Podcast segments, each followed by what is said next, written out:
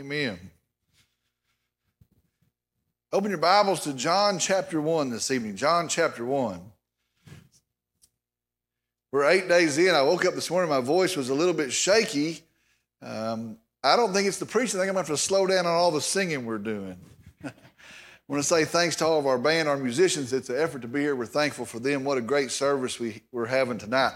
Uh, tonight we continue in the good news recorded for us by the Apostle John. Uh, in our study, he has made clear, and this is how we start. He's told us we have good news. No matter the circumstances of life, no matter how dire things may appear, we have good news. And then, better than that, he told us that the good news is Jesus, that Jesus is the good news. Well, tonight in our verses, he keeps building the case for people to believe in the good news of our risen Savior, Jesus Christ. That's what he's doing. He is building the case for us to believe in Jesus as our Savior. Tonight, our message is entitled The World's Greatest Introduction. The World's Greatest Introduction. Tonight, we're in John chapter 1, verses 29 through 34. John chapter 1, verses 29 tonight through verse 34. I'm going to ask if you would, if you would stand with me in the honor and the reverence of the reading of God's word.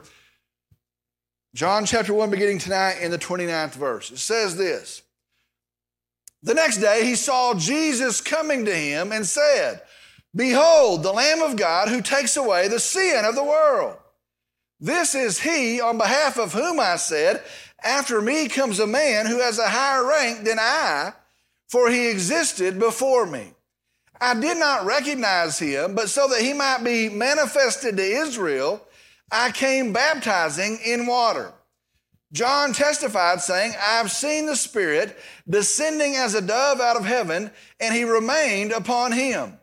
I did not recognize him, but he who sent me to baptize in water said to me, He upon whom you see the Spirit descending and remaining upon him, this is the one who baptizes in the Holy Spirit. I myself have seen and have testified that this is the Son of God. Let's go to the Lord in prayer. Dear Heavenly Father, we come tonight. We're thankful for this night. We're thankful for this opportunity. We're thankful for this very hour. Lord, we pray that you are pleased in it, that you're pleased with it. We pray that you are glorified, that you're exalted. We pray that your good news goes out in this hour tonight. Lord, we're thankful tonight as we've gathered that we have hope, that we do have good news, and it's not in a circumstance, not an event, but in the person of Jesus Christ.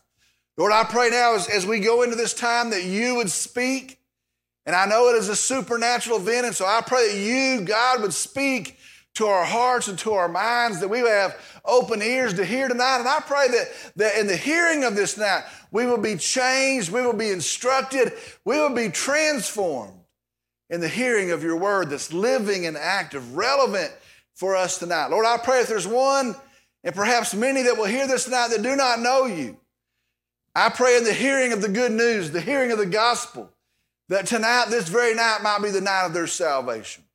Lord, I'm thankful again for you. We're thankful for our Savior Jesus. We praise you, Lord. And we give all this to you and we bring it to you. And I pray in Jesus' name, amen. You may be seated. Why did Jesus come? Why did Jesus come in flesh? Why did he have to come as he did? Why did he have to go to the cross and die? What a, what a strange thing that is. Why would he have to go to the cross and die? Why did Jesus come? Now, as we think about that tonight, we could have a lot of discussion about that. We could, we could bring out a lot of things tonight, but I want us to see the answer tonight is found in John the Baptist's proclamation of the Lamb. And as deep as are those questions, as deep as that is, we're going to see the answer is found in John the Baptist's proclamation of the Lamb. Why did Jesus come? The answer is known in understanding the Lamb. So we're going to see that tonight. Very quickly, let's go to our verses tonight. Tonight, I'm going to start with verse 30, and then I'm going to work my way down to verse 34, and then we're going to come back up and finish with the verse, the great verse, verse 29. So again, tonight we're going to start in verse 30. We're going to work all the way down to verse 34, looking at those verses.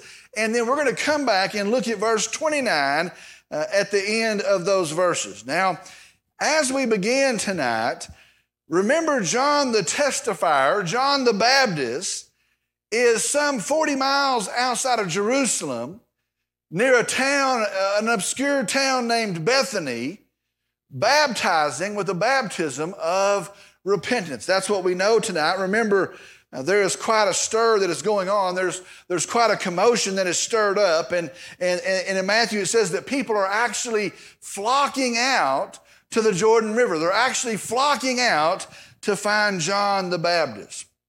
Well, this commotion prompts the Jews, the, the Jewish leaders there in Jerusalem, to send out a delegation to investigate what is going on. They're hearing these reports, they're hearing these rumors come back to Jerusalem, and so they send out a delegation to see what is going on. More importantly, they're going to see who they are going to see. They're going to see who is this one that is causing such a stir.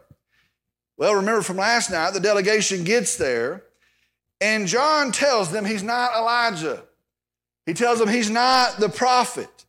He tells them very clearly he's not the Messiah. No, he's not the Christ.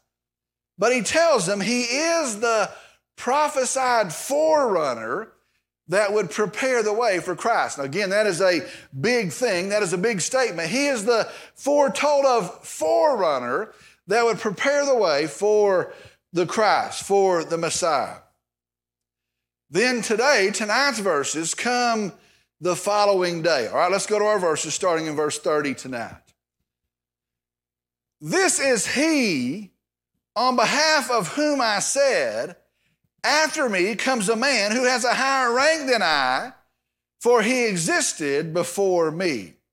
Now, speaking of Jesus, John the Baptist says, This is he of whom I said has a higher rank, a higher position, a higher status than I, for he existed before me. Now remember the, the, the, thing about John the Baptist, he, he was sent to witness, to testify, to bear witness to the Christ. Well, here he is, and we find him. He is witnessing, he is bearing witness to Jesus. Now, specifically, this verse, in this verse, he is saying, This one is eternal. This one existed before I did. He's, he's saying this one is eternal.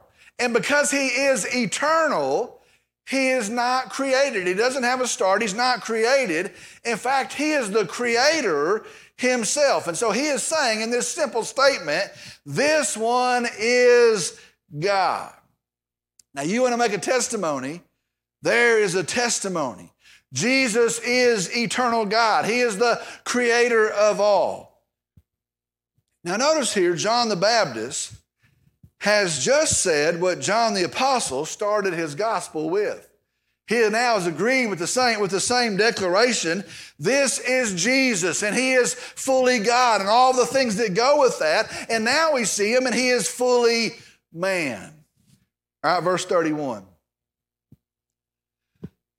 I did not recognize him, but so that he might be manifested, made known to Israel, I came baptizing in water. Let me read that again. I did not recognize him, but so that he might be manifested to Israel, I came baptizing in water. Now, John the Baptist makes an interesting, makes an important confession here. He says, I did not recognize him.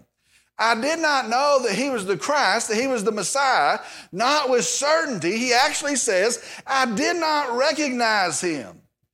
However, but so that he might be manifested, that he might be made known, so, so that he was ready to be known by Israel, I came baptizing in water. Now, I want you to see this again so we can understand this.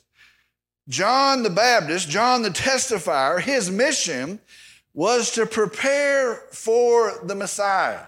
He was to prepare the nation. He was to prepare the people for their Savior. And how he did that was to lead them to see their sins. That's what he did. He led them to be aware of their sins. Now, more than that, to be sorrowful, to be broken over their sins. And, and when they were, the sign of their repentance was that they would be baptized. And that's the ministry of John the Baptist. He came that they would be aware of their sin, that they would be brokenhearted of their sin. And when they agreed about that, the sign of their repentance was to be baptized there on this occasion in the Jordan River. Now, I said it last night, and it bears, I believe, repeating again tonight, and that is this you will have no use for Jesus you will have no longing for Jesus. You will have no need for a Savior until you see your sin. And you know what? We could talk about eternal life. We could talk about all the blessings of knowing Christ. We could talk about all the good things. But I, I, want to tell you, I truly believe that. You will have no longing for Jesus, for a Savior, until you see your sin. Listen to me tonight, friend. Be sure of this. That is why the world says what God has called sin is not a sin. Do you understand? That's the day we're living in. That's why the world comes along and says, that's no longer a sin. That's not a sin. We can't count that as a sin. That's why the world says the idea of sin is an outdated and irrelevant concept. Listen, that's what the world says.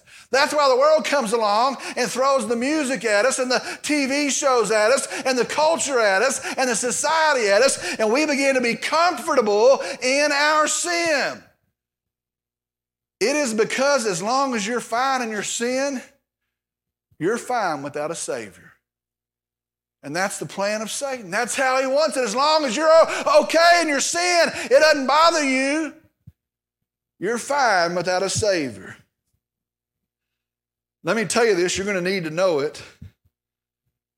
You want to know when a preacher or when a church is compromising the gospel, it's when they begin to compromise on sin. And we got churches and they're all over the place, and we got preachers and they're all over the place, and we say, well, it sounds like our gospel. Well, they say our words. Listen, you want to know when a church or a preacher is compromising the gospel? It's when they are compromising and they will not call sin sin. Well, John makes the way for Jesus by calling people to see their sin. All right, John keeps going, verse 32. John testified, saying, I have seen the Spirit descending as a dove out of heaven, and he remained upon him. Now, in verse 32, it's referring to the baptism account of Jesus upon that event, remember that, that account, the Father says, This is my Son in whom I am well pleased. And the Holy Spirit descends and he comes not as a dove, but like a dove, and he rests on Jesus. And the Bible says, and he remained upon him. Now, I won't stay here long, but uh, let me just ask the question how can we not profess a Trinitarian God. Our God exists as a Trinity in the Trinity. Uh, we see here in this one event there is the Son, and there is the Father, and there is the Spirit, and all three are present at the same time. All three are, are working, doing things as individuals at the same time. We serve a Trinitarian God. All right, verse 33. I did not recognize him but he who sent me to baptize in water said to me, He upon whom you see the Spirit descending and remaining upon him, this is the one who baptizes in the Holy Spirit. John the testifier again says, I did not recognize him. That's he said, I did not recognize him as the Messiah. But God the Father, the one that gave me this mission, the one that, that sent me to carry out this mission, told me when you see the Spirit descend, the one upon whom it descends and the one that it stays, this is the one that baptizes in the Holy Spirit. Now we want to be, we want to be sure here. To be marked by water is one thing, but it is a lot different to be marked by the filling of the Holy Spirit. The Bible says in Ephesians 1:13 when we are saved, when we trust Jesus, we are filled with and we are sealed with the fullness of the Holy Spirit of God. That's the biblical truth. We are filled with and we are sealed with the Holy Spirit of God. Well, John baptized with water, but this one, Jesus, he immerses, he baptizes with the Holy Spirit. Now, he has a big point here. He's making it. I'm going to go one more verse and then we'll, and then we'll bring it out. Verse 34. I myself have seen and testified that this is the Son of God. In verse 34, John the testifier says, I am sure, I am certain, I am confident, I am not mistaken, I have seen it, and so therefore I am testifying this is the Son of God. Now, Son of God is, is, a title for the Messiah. It is talking about the divine Son of God. And, and, and so we see here, uh, this is referring to the Messiah, the Christ. Understand, when we are saved, we become children of God but there is one and only one Son of God, being in the same nature as God. And so, as children of God, we're not God, but as the Son of God, He is God. And that is the message of this verse He is God. Now, let me sum up the discourse that we've just traveled through. There's a, there's a big point here. Let me sum it up for you. John the Baptist says, This one I'm telling you is the Messiah, is the Christ. That's these verses we just looked at, that's what he's saying. This one, I'm certain, I'm sure, I'm confident, I haven't made a mistake. This one is the Messiah.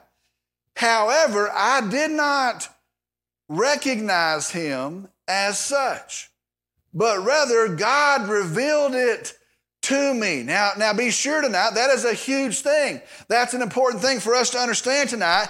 He is saying he's not the Messiah because I thought he was. He's not the Messiah because I wanted him to be. He's not the Messiah because I named him as such. No, he is the Messiah at the word of God. He said that he's the Messiah. Now, talk about a testimony.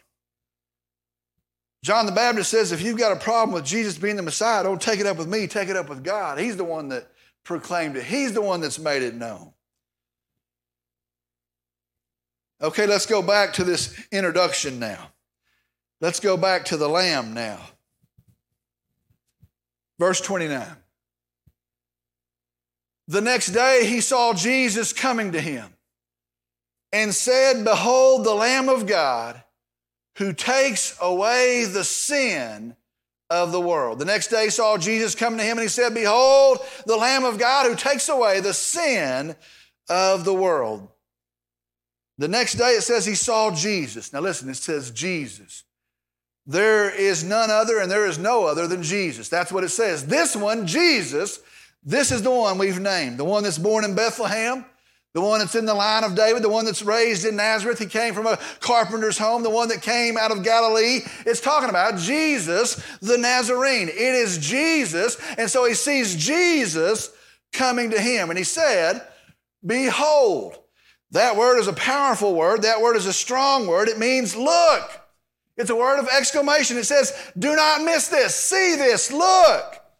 And so John the Baptist says, Behold, look the Lamb of God.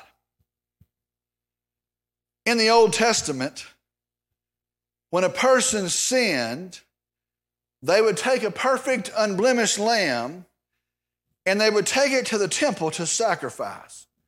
It was a payment for sin. It was killed for the sin of the guilty person.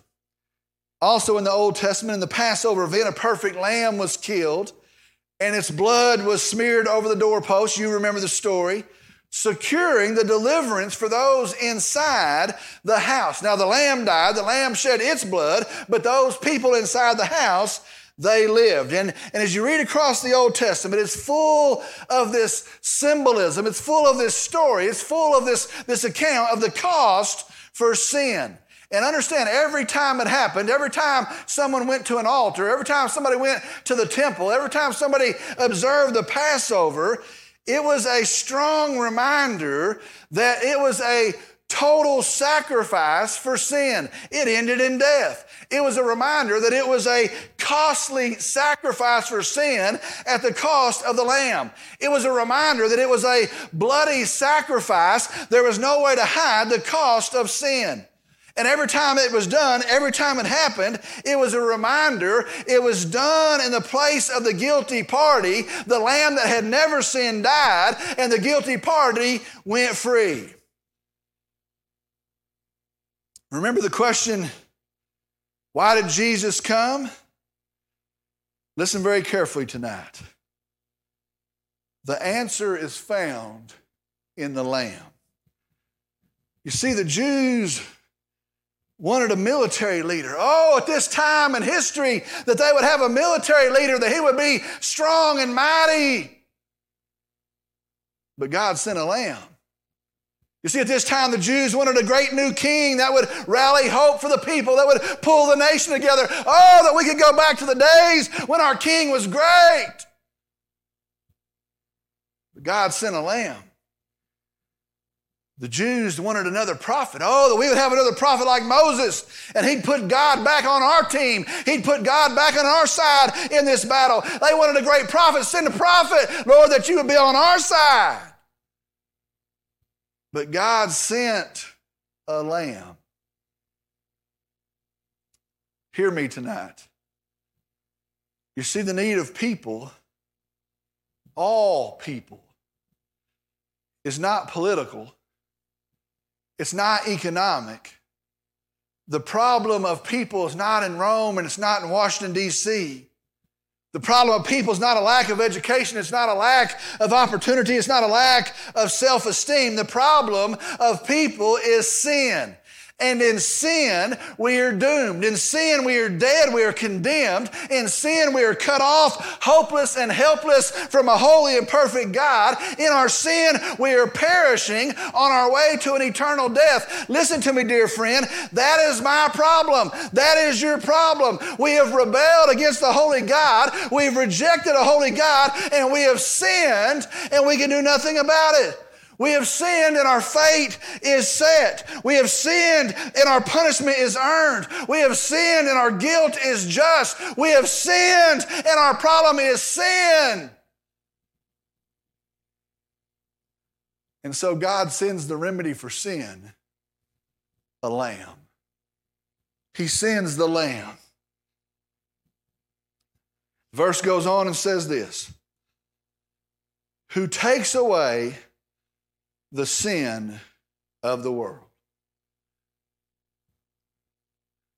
We, we could look at a lot of things here. I want to look at two phrases, two words in that part. Who takes away the sin of the world? The, the first thing I want to notice there takes away. In the original language, in the Greek language, it means to remove, listen, to pull away, to take upon yourself, to take upon oneself. And so here, here's the good news tonight Jesus removes our sin. Listen, Jesus removes our sin. He doesn't cover it. He doesn't decorate it. He doesn't excuse it. He doesn't overlook it. He takes it upon himself and he removes our sin. Listen, I don't know what your life is like, but that is good news for me. He removes our sin. And Jesus, my sins are removed. They're gone. They're finished. They're settled in Jesus. Second thing I want to point out it says of the world. He removes the sin of the world, takes away the sins of the world. I want you to look at this. The, the, the word world here, we looked at the other night, it's the word cosmos. It's not the planet, it's not the ball of dirt that we're riding on.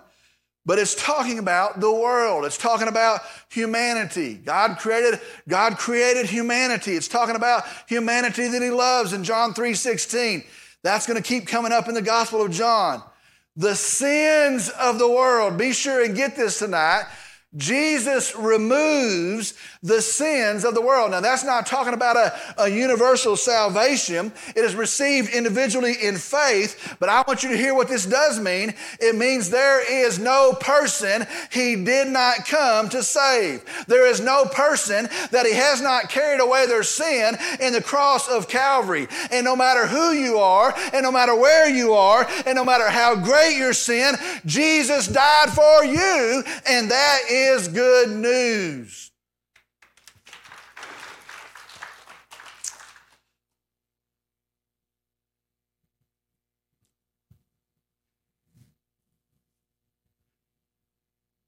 I want you to picture this. I want you to think about this. This event begins because of a stir, because of a commotion.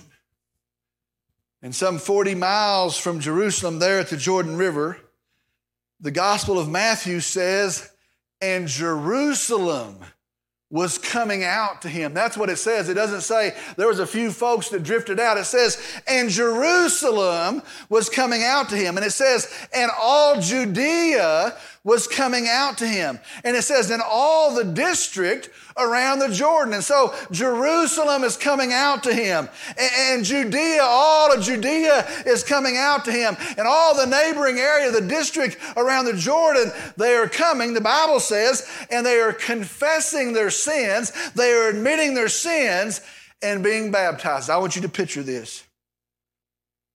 These crowds of people are making their way to John the Baptist. These multitude of people, they're trampling their way to the Jordan River. And I don't know, maybe they're traveling in groups and maybe they're traveling in caravans as they come down and travel this 40 miles. I don't know if you could hear their conversation as they were passing by the idle words that they would say. And maybe they are there on donkeys and maybe there's donkeys in the procession and they have passengers on their backs. Or maybe they're individuals and they're walking alone. Maybe there's some that aren't in the pack and they're, they're walking alone in solitude. And maybe some of those folks are moving faster than other people. Maybe they're more purposeful in their journey. And maybe some of them are moving more slowly and they're, they're plotting their way. And maybe some of them are young and they're too young to have such a weight on them. And maybe some of them are old and they're showing the, the wear of time.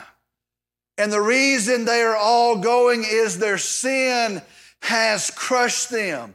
Their sin has become too heavy for them. And maybe it's in sadness they walk, and as they walk along, maybe tears are falling from their face. And whether they're in this big crowd or maybe they're moving as an individual, tears are falling. Or maybe they travel the way and they have regret in their stomach, and a knot has formed in their stomach. And maybe as they walk, everybody knows their sin, and their sin goes before them and it flies like a flag. And as they make the journey, everybody goes, I know what you've done. I know your sin. And maybe as they make the journey, no one knows their sin. And the, the secret is so deep that it's a, a burden inside of them. Oh, they would be ruined if anybody knew. And it is the heaviest procession ever. And people that are saddled with guilt and shame and regret and pain are making the trip and they found no relief. They didn't find any relief with the temple. They didn't find any relief with the priests. They didn't find any relief with the Pharisees and their system of works. They found no relief. And like David, their sin is ever before them. And they hope maybe in this I'll find relief. Maybe I'll find solace in this. Maybe there's peace ahead. And so they make their way this sad, heavy caravan. And then on this day, as sad sinners trudge slowly forward. On this day, as sad waters mark their regret, but does nothing to help for their relief.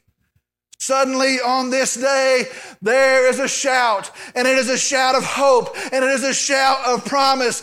We need a lamb. We need a lamb. And there are these sinners who've made their way, lost in their sin, guilty in their sin, weary of their sin. They hear, Look, look, look, the Lamb of God, which taketh away our sins, the sins of the world. The announcement is made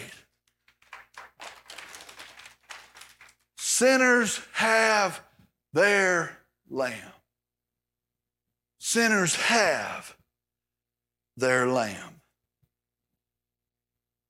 Let me ask you tonight have you met the Lamb? Have you received your Lamb? Are you still carrying the weight of your sin? Are you still under the guilt and the condemnation, the, the shame of your sin? Have you met your Lamb? Because in the death and the burial and the resurrection of our Lamb Jesus, it is settled. Have you met our Lamb? Let's pray. During Father, we come. We're thankful tonight. We, we have peace tonight. Available in you, not because we're good or we earned it, we did something. We have the forgiveness of our sins, the remedy for sin. We praise you for that. We thank you for that. Lord, I pray that in hearing this tonight, that we are excited about our Savior, that we're thankful for our Lamb. We're astounded at your compassion and your grace. Lord, I pray if there's one here that doesn't know the Lamb, doesn't know you, standing under the condemnation of a holy God, standing in the guilt of their sin, that tonight they would set it at your feet. And tonight they would turn to you for the forgiveness of their sin. Lord, we, we hear this tonight. We praise you. We worship you. We thank you. We have, Lord, our Lamb. Thank you. Lord, and in that Lamb's name we pray. In Jesus' name, amen. We're going to close our service with a time of response, a time of invitation.